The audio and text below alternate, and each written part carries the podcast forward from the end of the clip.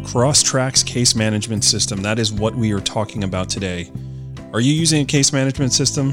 What are you waiting for? If you don't use a case management system, you really need to look into implementing that into your business regimen. I've been at it with Crosstracks now a little over a year, and it's just been a game changer for my business. They are SOC 2 certified, SOC 2 Type 2 certified. If you don't know what that means, it means that their encryption system is second to none. And you have to go through a whole screening process to figure out uh, if you can even qualify for that, and they have. So you know with certainty your data is being protected. I don't think there's another case management system out there that offers that same ability to have the SOC 2 Type 2 certification. As you guys know, I've been uh, you know singing the praises of Crosstracks, and uh, I really believe in this product, and I believe you should check it out. Contact Brad, contact Pat, uh, one of the team members over there, and see if it's right for you. Crosstracks case management system. Check it out today. I wanted to talk to you about the Investigators Toolbox. We have a big, big announcement. We have created an app for the website. You can now download that app on your phone. If you use Apple, if you use Samsung, it's on both platforms.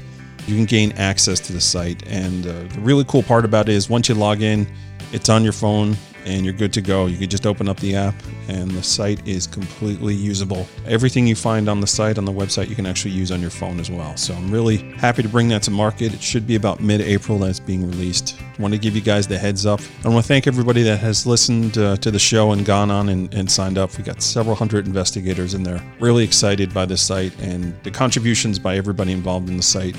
Got some great content.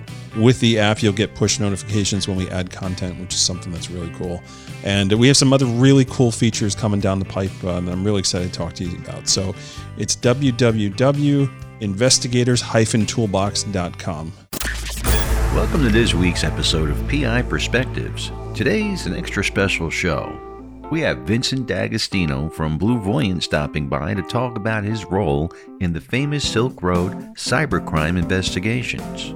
Vinny's an attorney, former FBI agent, and an expert on cybercrime. We're honored to have him on the show, so please welcome Vincent D'Agostino and your host, private investigator Matt Spaier. And welcome everybody to this week's episode of PI Perspectives. This is Matt Sperry, your host. Uh, today, I'm very, very honored to introduce Vinny D'Agostino. Vinny, how are you doing today? Good. Thanks for having me on, Matt. Yeah, no problem, man. So we hooked up through uh, Ken Fetter. So shout out to Kenny for the connection here. Uh, Kenny's an old, old friend of mine, and and you guys happen to know each other. And he said you need to talk to Vinny. And uh, wow, I really did need to talk to Vinny. You've had uh, quite a career, man. You you've covered some different areas. An attorney. You've done uh, cyber investigations, and you and you worked for the FBI you were part of the team that was involved in the uh, Silk Road investigations.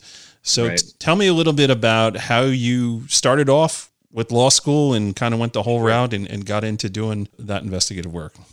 Yeah, I mean, it's weird how uh, sometimes things come together in life that you can't anticipate, like different things you're interested in as you go through life, you think there's no way that there's a job or jobs that could ever combine those. And right. my story is weird because I, I, all of those things kind of came together. So I, I, started out very interested in technology at a really young age. Uh, my dad was a lifer at IBM.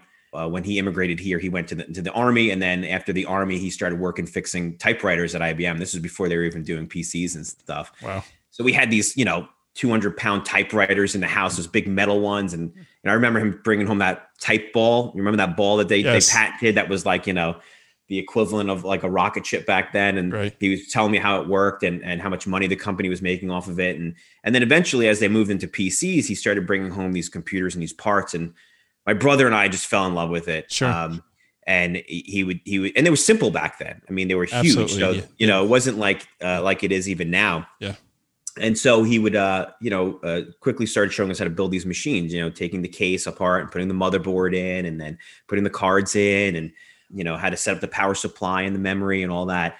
I started down that path and figured that's where i was going to head. I, right. I, I, had a passion for it. I, it's the kind of thing where you know i would stay up all night playing around with these computers getting in trouble uh, for for playing these with computers all night and so when I went to college, uh, I started out with a focus on computer science, thinking that's the route I would go. I started thinking about the FBI probably late high school. Okay. it crossed my mind that you know maybe there's a way to to do the computer thing to help me get into the FBI, but that was really kind of a, a pie in the sky type of dream. And then Penn State did some kind of uh, job career thing, and right. they had you know representatives from the FBI there talking to students. And I had asked the agent, who was probably four minutes to retirement at that point. Wow. And I said, um, you know, I'm interested. I've been thinking about it. I went online. Um, this was, you know, what they had on the website back then was super primitive. And I said, I went on the website and I saw, you know, the qualifications and what do you need? And he goes, Well, what is your major? And I said, Oh, it's computer science. He's like, Ah, I don't know about this computer stuff that's really going anywhere. it's a fad, right? Literally, that was what he implied. He was like, oh, ah, this computer stuff that's not really going to help. What else are you interested in? And I said, well, I took like a business law class and I loved it. And I took a constitutional law class and I loved it. And he said, well, go to law school. Have you thought about law school? I said, I've thought about it, but this was early on and, and I was still trying to figure out like what, uh, you know, there's a point in your life where you're you're kind of not sure what you're capable of and you know you're you're you want to make sure that your aspirations kind of are consistent with your skills and your potential. Right. And I, I, don't think i had a ton of confidence at that point. So i thought about it and i was like law school i mean my parents would love it. You know is it something that i can really do? So i switched over to pre-law and i loved all the classes and i decided that even if the fbi didn't work out i could really be happy practicing law. Like worst case scenario i'm doing something that i actually still love and I love the idea of the FBI, but you don't know what the FBI is really going to be like. Sure. Yeah. So I did that, went through, graduated with, uh, I think I was political science pre law or pre law was the same as political science, whatever it was. Then went to, to law school. And then at that point was getting real serious about, you know, what the plan would be once I got through law school for the FBI. And so I right. talked to some people there and they told me that, you know, you, in order to be competitive, if you want to get into the FBI, there's a minimum qualifications. And I hear this a lot from people. Well, I went to college, you know, I graduated four year degree. I can be an FBI agent. Technically, you meet the minimum qualifications, but the problem is, is it, the number of applications they get. You know, it's something insane. Like for every seat, there's like 10,000 applications for every seat. I believe it. Yeah, I believe so it. Yeah. You can't just be like, hey, I checked the minimum boxes. You know, I went to a four year college. I got a degree in fashion. Now I'm working at Ace Hardware I'd be a great FBI agent. They're right. going to be like, well, you technically check the boxes, but you have nothing that we would want. So, and that's not to say, by the way, you can come in almost under any any discipline. Accountants, uh, lawyers, yeah. right? A third uh, CPAs, yeah. a third lawyers, and a third military. It was just general break breakdown. I mean, there was there was a little bit on the margins, but that's and that's what the guy told me, uh, the recruiter. He said, you know, lawyers are always going to be needed, and he was right. But the problem is, is that by the time I started getting serious about applying and I was in law school and thinking about the next step, you know, I was talking to people who were applying and not getting in as lawyers. And it's right. because lawyers were really a dime a dozen. I mean, there's so many lawyers in New York, especially. Yeah, exactly. In New York, we forget it. So I started to get a little nervous about that. Right. And when I started speaking to, uh, towards, I guess it was probably towards my last year of law school, I started speaking to someone at the FBI about applying. And she said, well, tell tell me more about your background. And as i went through all my technical background because i was still working summers and christmases at ibm and i was working at the at penn state in the in the computer lab. I was setting up small networks and repairing computers working in the in the lab. I just and i was doing that as a hobby. And then as as i was in law school I was maintaining small networks for law firms in the area. Again, just kind of as a hobby. I was doing it on nights and weekends because I just loved it. Sure. So when when they added all of that up, she said, "Well, you can come in under two disciplines, law and cyber."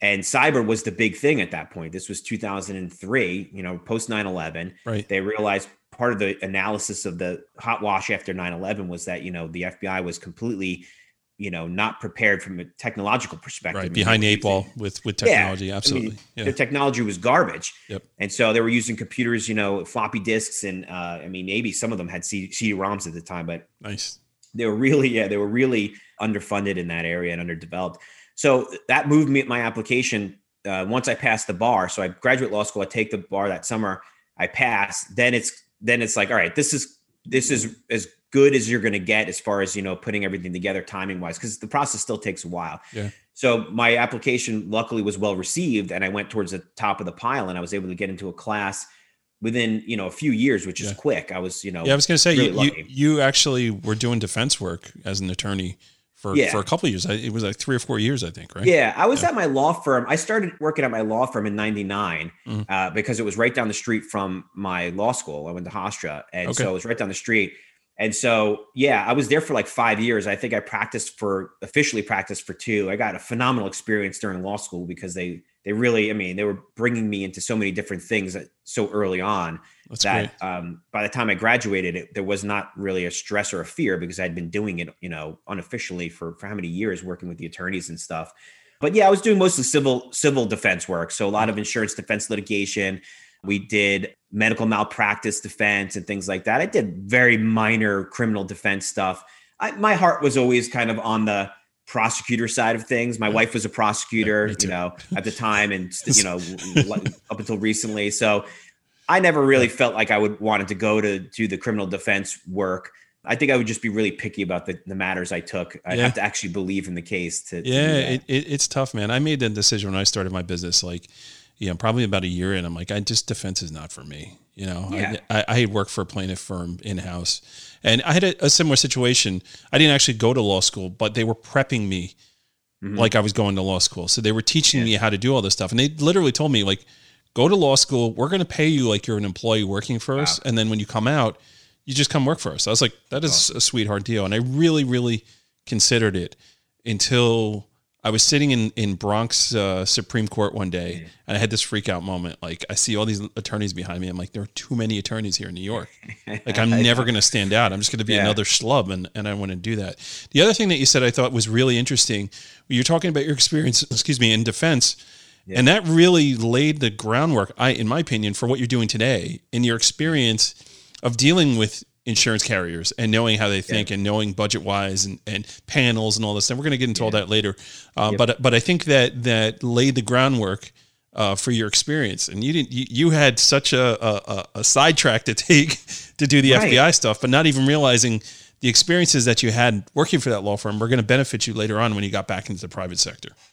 And and that's happened to me with like four different things that I'm still shocked about. It goes to my you know, my continuing developing theory about all of this being a simulation, right? Like how you know the, the odds of Where's those Neo? things coming back into play, right? Right. It's like you know all of that coming in the the, cyber part of it, how it Right. lent itself to the latter part of my FBI career. No way. And people were like, man, you really planned that out. I was like, I didn't plan it out. I just was doing things I loved and then looking for ways to bridge the gap between the two separate things. But certainly didn't think that that would happen t- to the extent that it has been happening. Right, right. So did you take the blue pill or the red pill? Yeah, I I think I went down the rabbit hole. I think I took the red pill. I, I just, I just, you know what it is. I don't, I don't. As I, I, you know, you spin your wheels on you thinking about these things, Yeah. And you say, well, I don't want to think about him too much because then I might actually inadvertently sabotage. Right, Mr. Anderson's going to come get you. Yeah, like uh, what was that movie, uh, Vanilla Sky, right? You Oh, know, when, when Tom Cruise becomes too aware right. that that he's living in this kind of dream or whatever. Yeah. um, then all of a sudden it becomes it becomes a nightmare. And I I, I kind of believe that, like you know, and I think that's for everybody.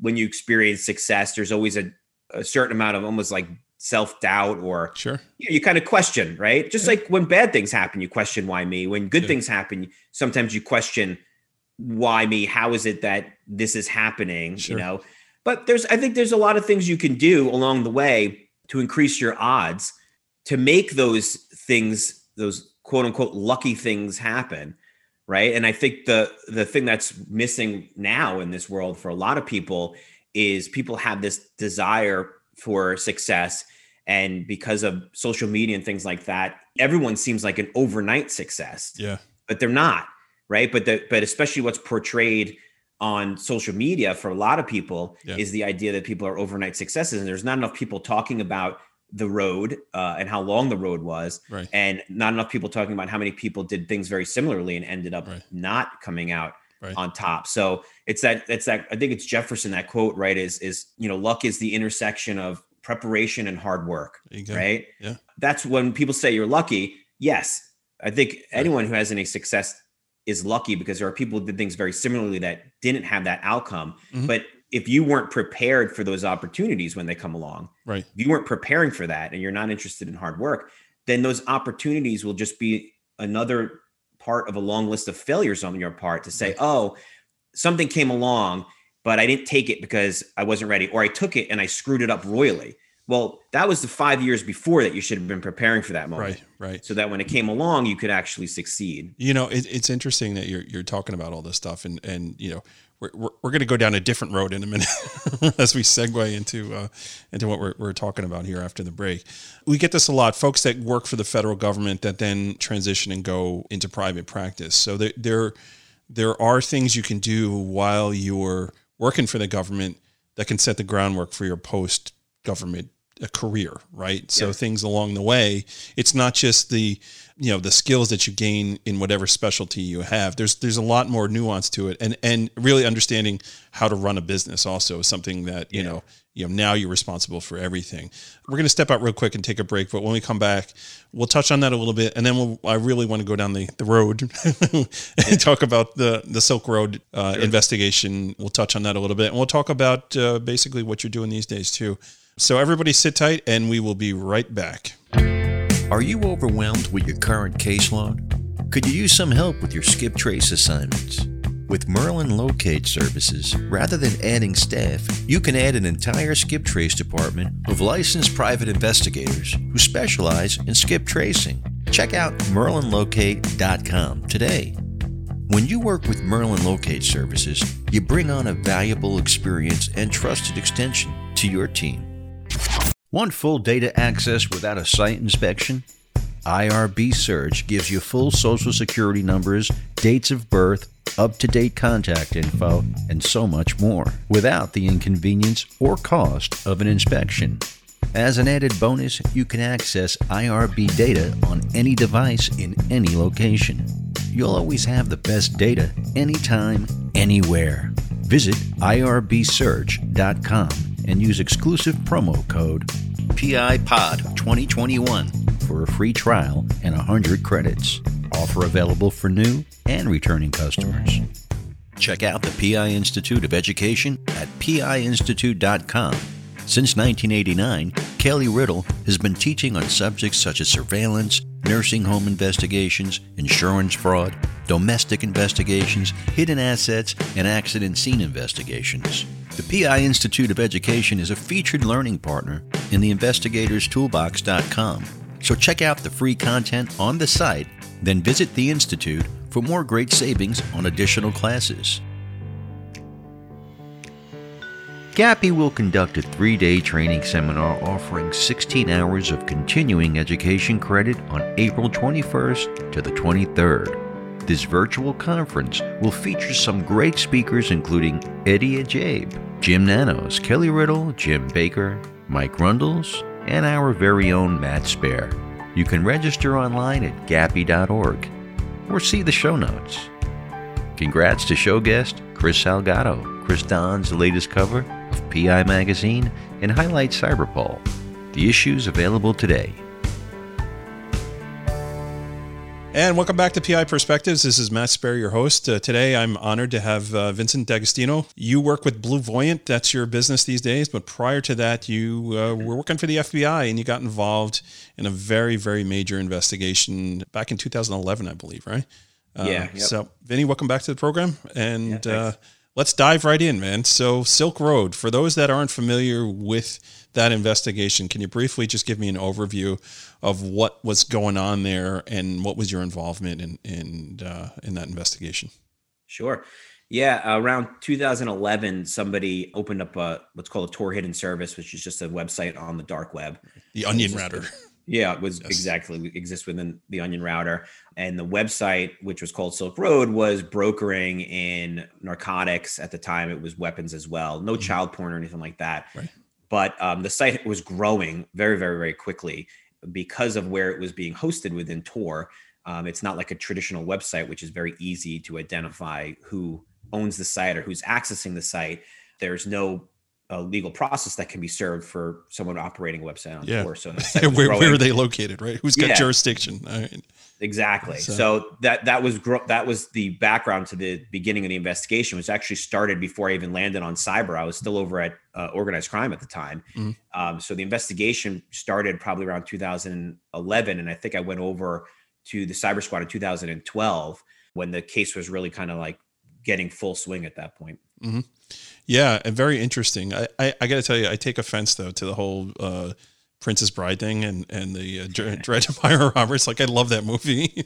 it, it, it was intentional. They Yeah. there was conversations between um, the name was picked intentionally to create the confusion around who's actually running it. yeah, That was deliberate. That wasn't that wasn't just you know happenstance. Of course, nobody knew who the Dread Pirate was. I mean, it could be ten people you don't know, and and the, the whole concept of the the real Dread Pirate retiring, you know, three years earlier and then Yep. handing it off to another guy and then off to another guy.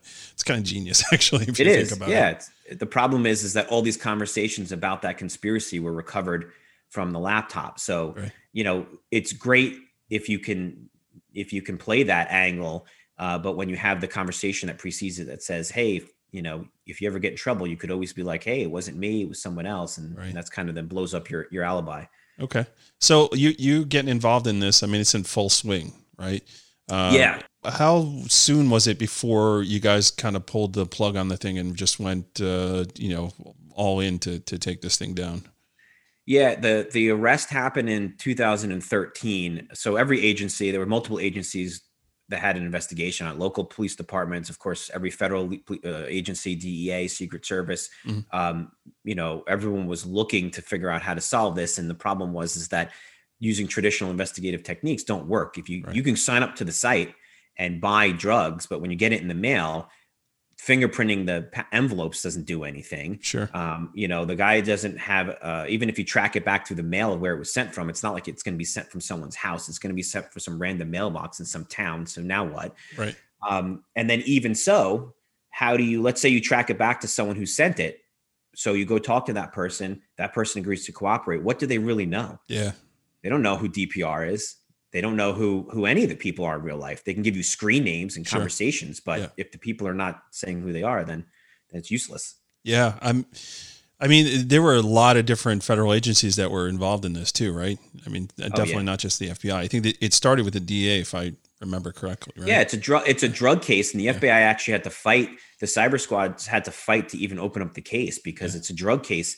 But this goes to show you, right? And this is why I made the switch from organized crime over to cyber at that point was because everything was going to have a cyber nexus. Mhm. I could see it a mile away. Like Sure. even even the wise guys we were arresting, we were seizing laptops, we were seizing phones. We, we were they were they were running gambling operations using uh, online services, Mhm. uh, websites. So if wise guys were getting into that area, then then I knew that it was very likely that every criminal violation the FBI worked was going to have a cyber nexus, white Yeah. collar, Yeah. drugs. They were all going to have that component to it. And this was no different. But the FBI back then was saying this is a drug case. Why would cyber open up a drug case? Yeah, it's so funny. Like if you look at the like the McMillions too, it's the same thing. Like they didn't want the case to start off with like, you know, like I don't even want to see this thing. Oh, okay, I guess I'll start doing it. Next thing you know, it's like boom, they have this huge mega case. Yeah. Uh, it's so funny, man. I, I actually recall um, Fear City, uh, the the great documentary on on Netflix, uh, talking about technology and and kind of the uh, technology they were using at the time uh, to to get information on the mob. Super fascinating, right? Turning Oh, yeah. turning CNN off, so the guy calls the cable company and says, uh, "Hey, my TV's not working." Gives them Yeah. a chance to get somebody in there to plant Cable the box. uh, yeah, the surreptitious entry team. Yeah. yeah, it's so funny because I, I just recently I, I I just recently started watching The Sopranos straight through. Yeah. And I've I've seen episodes here and there through the years. And I know how it ends, so don't worry, no, Yeah. spoiler, no risk of spoiler. Something about it a lot. Journey. I don't know. yeah but but i never really watch it it of course came up a ton during our investigations from the, our sources and stuff would constantly reference it we'd be on wires and they're Yeah. like hey did you see last night and sometimes there were issues where i'm like i don't know what is mirroring what are the Yeah. wise guys mirroring the show is the show mirroring the wise guys Good point. But um but yeah the the technology at one point you know when Sal Bonpensiero big pussy is wiring up i was laughing because he's got this like walkman size Yeah. recorder and I said, you know, I was talking to someone. I said, you know, when I got there, luckily we had some bulky recorders, not nearly that size, but we had some bulky ones. But we quickly started as the technology evolved, especially regarding Bluetooth and things like that, um, and just you know, uh, uh, the recorders generally. I didn't have to slap on these giant size recorders on our sources. It was a much easier sell than saying, "Here's some brick that put you know put it in your put it in your pocket." So the technology changed a lot Yeah. and allowed a lot of recordings to exist that never would have before. Yeah, it's amazing. I mean, I was in the uh, mid '90s um, or early 90s actually uh, i worked for department of investigation at my internship through college and i was in the investigative squad uh, and i was in charge of doing like setting up wiretap equipment and, and video equipment Oh, nice. and it was it was bulky it was definitely Yeah. bulky but it was cool like i remember the first day the guy got in there and he turned on the tv and we could see us you know on the tv and he goes Yeah. go find the camera it's somewhere in this room Yeah, somewhere in this room, You know? right? You know yeah it- it's just it's funny because it's so it's so uh now everything it's, everything we're, we're walking around with virtual networks you know between our watches and our phones and headphones your cars right we've wired up sources cars Yeah. back in the day if there was anything transmitting from your car that, that doesn't make sense now every car transmits. Have 50 different things happening even when a car's off. So it became a lot easier. It gave the sources i think a lot more plausible deniability Sure. if something were to come up to be like i don't know it's a bmw you know it's like a, you know does any of us here understand how a bmw works? You know that that scene in um donnie brasco where he's checking his car rips the stereo out it's like Yeah.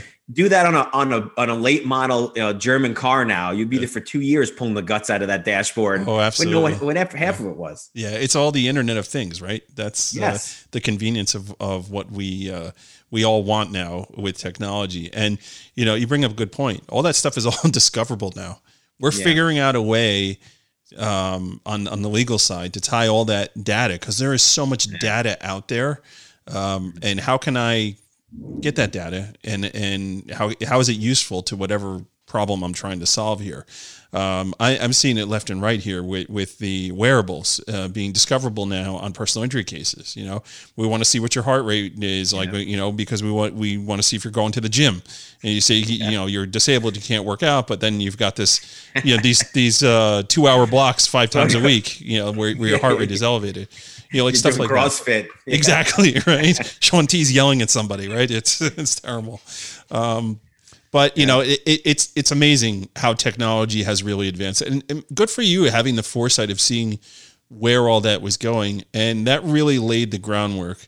Uh, I think for what you're doing now. So tell me uh, a little bit about your company now, what you do, and, and what your specialty is.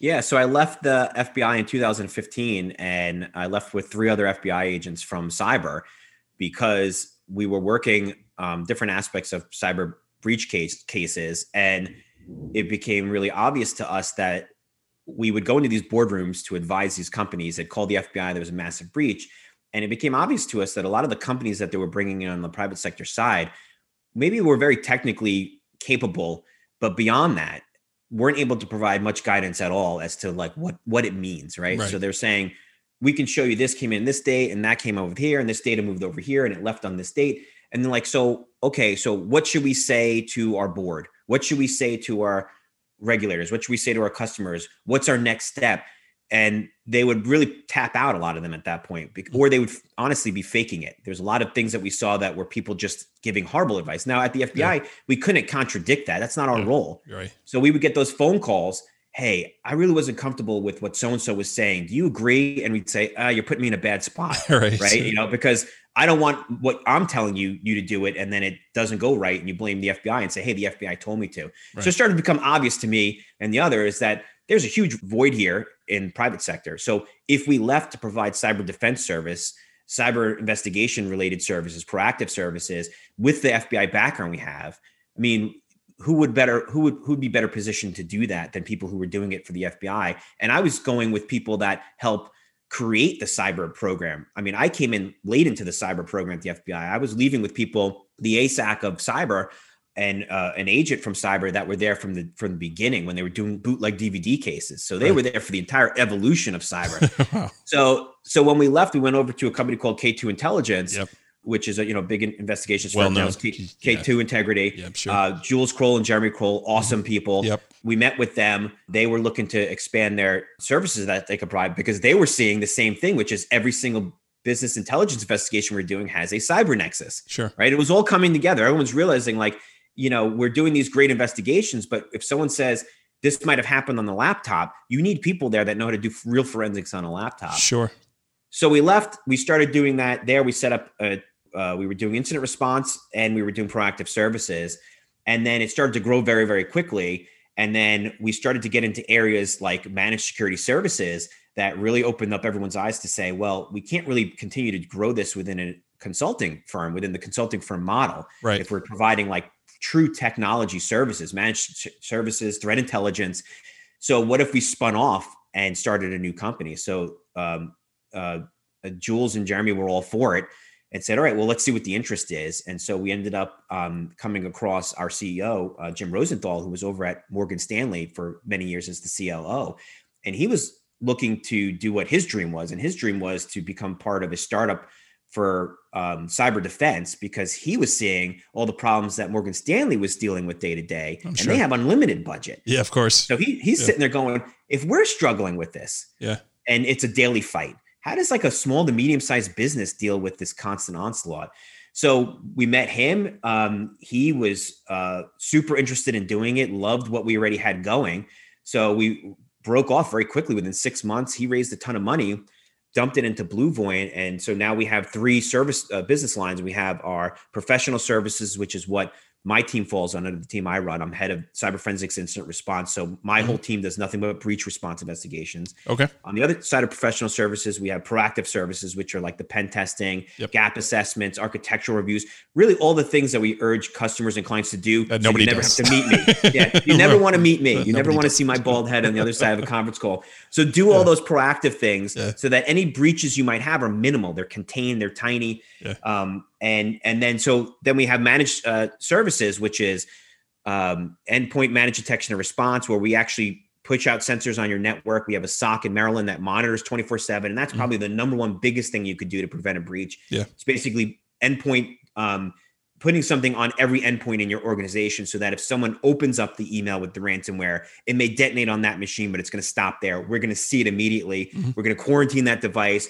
We're going to alert you. Then we're going to say, okay, this is what this is what happened. It's contained at this point. Um, and so go on your way, rebuild the machine and go on your way, as opposed to it Yeah. full fledged uh, compromising your network. Yep. Yeah. And then we have threat intelligence uh, as well. So we we we bought um, some phenomenal data years ago while we are at K2 that uh, some very very high level DNS data that we can see essentially from the outside in that um, when attacks are happening and when things are evolving on the internet, we can actually see that before it even hits specific companies. So so the companies can actually use that data to see if they're being targeted uh, before a breach even happens. So Yeah. it was a dream. It was a dream for me. I always wanted to be a part of a startup as well. Right. I was thinking, yeah, you know, 10 years down the road, this opportunity might present itself. Going back to our earlier discussion about how things evolve, suddenly this startup thing comes almost out of nowhere. And we're thrust into the middle of it in 2017, and we started we started BlueVoyant. So Yeah. it's been incredible. I mean, That's what, awesome. a, what, a, what a what a blessing. So um, we were talking earlier, um, even before we started uh, recording, about the challenges of, of leaving a government position and uh, now coming in and uh, in the private sector, having to deal with insurance companies and being on panels, and even you getting solicited to do work. One of the, your first questions is, you know, who's your carrier, making Yeah. sure that, that you're going to get paid on this. So let's let's talk Yeah. about that a little bit um, eh, with your experience in dealing with that. Yeah, and and uh, you brought this up earlier, and it's a great. I think it's a great topic because I get at least five or ten phone calls a year from uh, former colleagues, uh, friends of former colleagues that are thinking about making that transition from the government to the private sector, and um, there are a lot of misconceptions. I think there are a lot of things that people uh, rightfully so are nervous about, and the transition isn't always smooth. Taking those skills you have from the government side, going to the private sector. I mean, I remember, you know, when you're at the FBI, if we're dealing with a company that's in the midst of a breach, we're going to work at our pace, and I don't owe them owe them anything. In that sense of like if they're Yeah. like hey we need an update today if we're not prepared to give an update we can't. There might be reasons because we might be up, up be ready to go do search warrants and i can't give you an update that's going to ruin it. I can't even tell you about that. Quick, everybody burn everything. yeah. right. So and and so um, the biggest difference is that when you move from government to private sector is you have to there's a paradigm shift. There should be a paradigm shift in your mind Yeah. that you have to be ultra responsive to the client. And you don't have the whole you know hey uh, we're the fbi we'll let you know when we let you know kind of thing. Yeah. not Well- that i did that a lot but there was certainly that fallback if i had somebody that was being really pushy and aggressive I could I could I could push back and say, "Hey, listen, there are a lot of other things happening. You know, I've told you everything I could tell you up to this point. Right. I'll talk to you next week. You know, you can call me every day if you want. It's not going to matter. Private sector, totally different. You have to switch your mindset to that that you're serving servicing the client in that way, Sure. um, and and you're going to get a lot of those phone calls. Yeah, I mean, listen, that's what managed services is for. Let that team deal Yeah. with it, right? Yeah, that's the cool thing. Like doing breaches, I look at it, and that's why the the team that I have is so phenomenal. We love it because we we get inserted into these um to these crisis management scenarios, but it, it's only going to last for a month or two or three. So if we don't, if the client is really difficult to deal with, it's only you know, hey, get through it. It's we're not married to them, and that's Sure. kind of nice. As we get to we get to do, you know, we might have twenty active cases at any given moment, but even the bad ones that are tough clients, we know will be over soon. I love that Yeah. part of it. Yeah, no, it's it's a whole new animal. I mean, it, it's it's very interesting to see the the, the transition and, and the folks that really are are thinking about doing it and really are unsure. Um, what would you say would be uh, a mistake that that uh, folks that are leaving government uh, make to to get into the private sector? What would you say would be like the number one mistake they make? The number one mistake or the number one kind of pet peeve that I have is people who overly rely on their experiences at the at the government level and ex- seem to expect to carry it through through the private sector. And Yeah. the private sector is obviously much more cutthroat, Yeah. right? And so there is nothing wrong with, of course, using your experience at the government. I always looked at it two ways, right?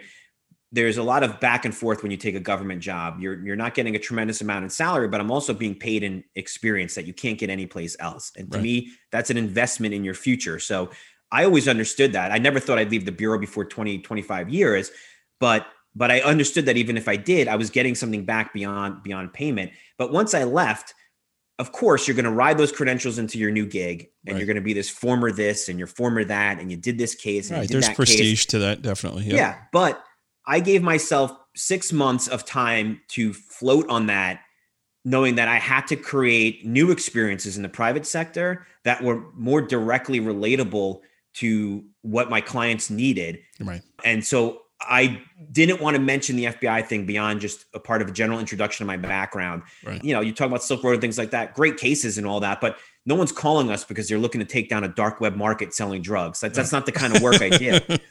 So I think I cringe a little bit, and I think I, I I tell people that I'm close with when they're looking at is, is that if you're talking about that too much beyond six months, you're setting you're setting yourself up for a disaster down the road where someone might realize that you haven't made that conversion. You haven't Yep. moved from the mindset of the government side to the private sector side. So my best cases now um, are the cases that we've done in the private sector Right. for private sector clients. So if someone says to me, "We have an IR matter, tell us about the work you do," I spend one minute on my FBI background, and I spend ten minutes on the cases that I've done that are relative to what they're asking me to do. So if Makes it's a sense. ransomware investigation, Yeah. I'll say we've done a ransomware investigation, um, uh, a breach investigation for a Bitcoin exchange, just like you, and this is what happened. This is how we dealt with the hot wallet services, and this is how we dealt with this.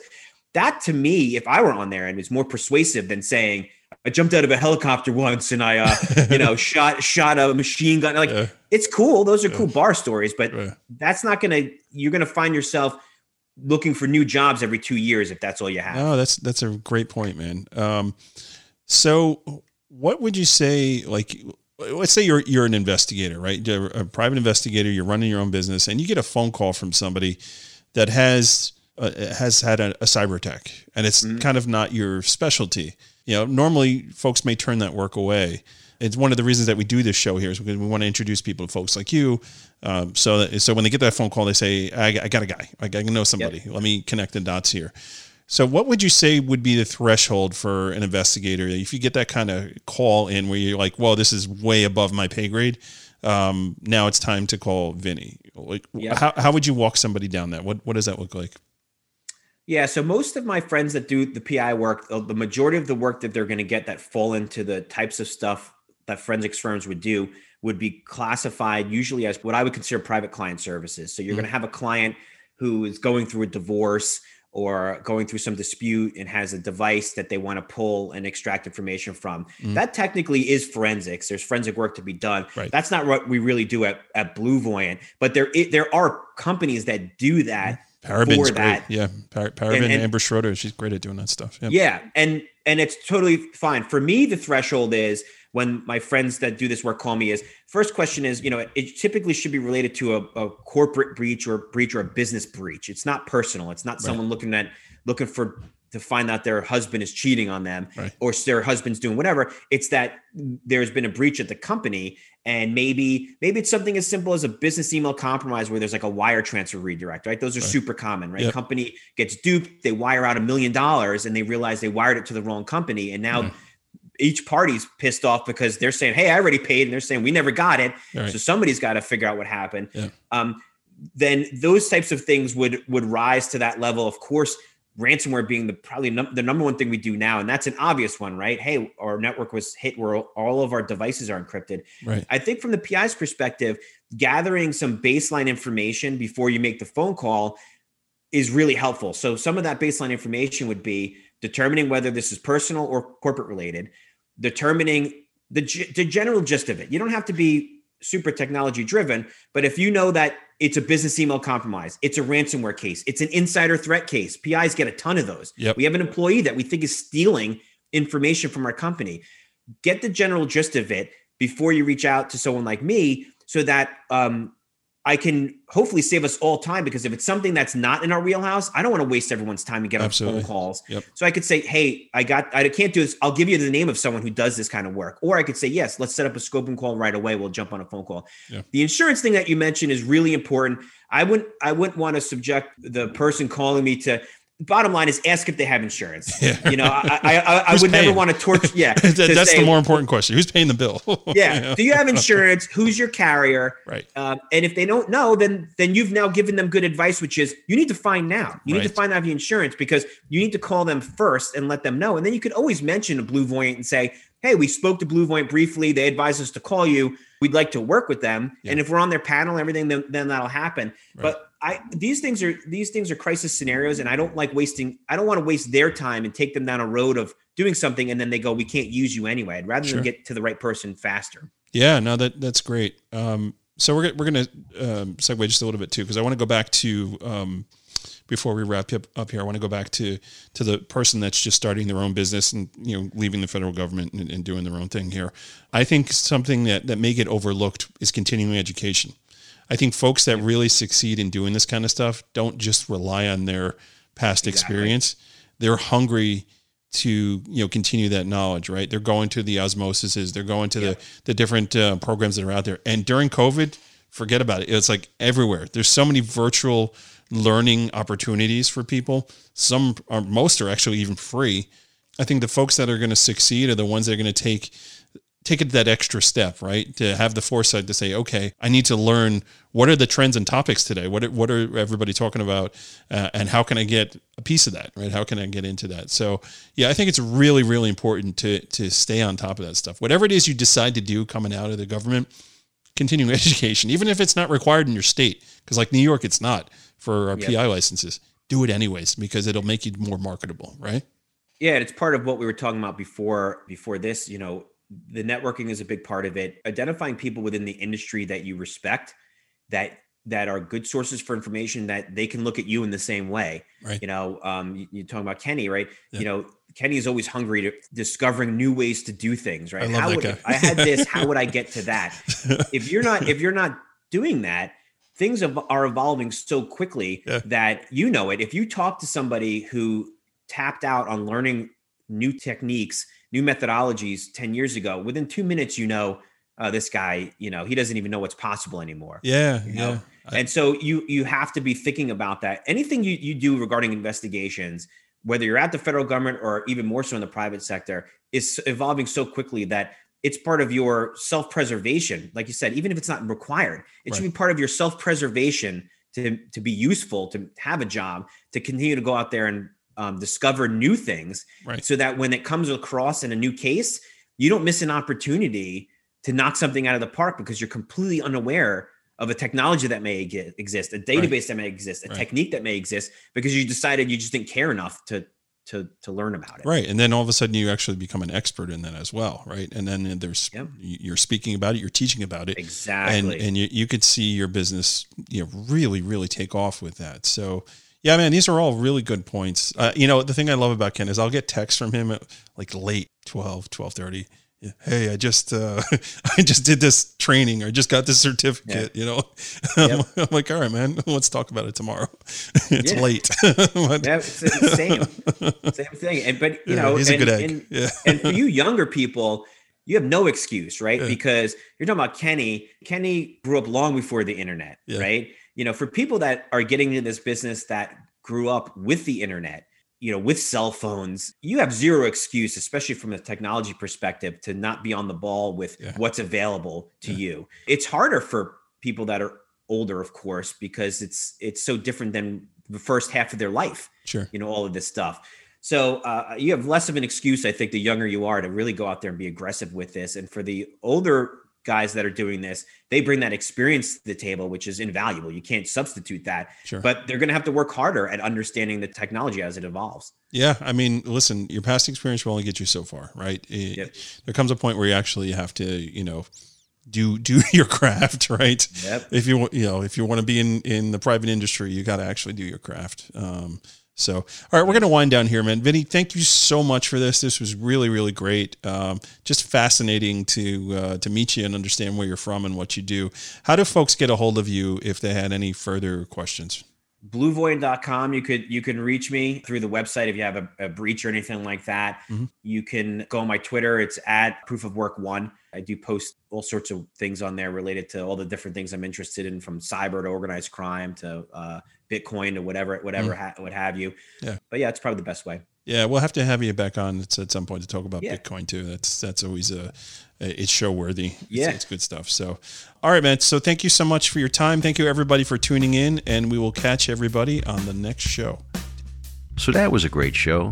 Thank you, Vinny, for coming on and talking about your experiences. We look forward to having him back on to talk about Bitcoin and that side of the business.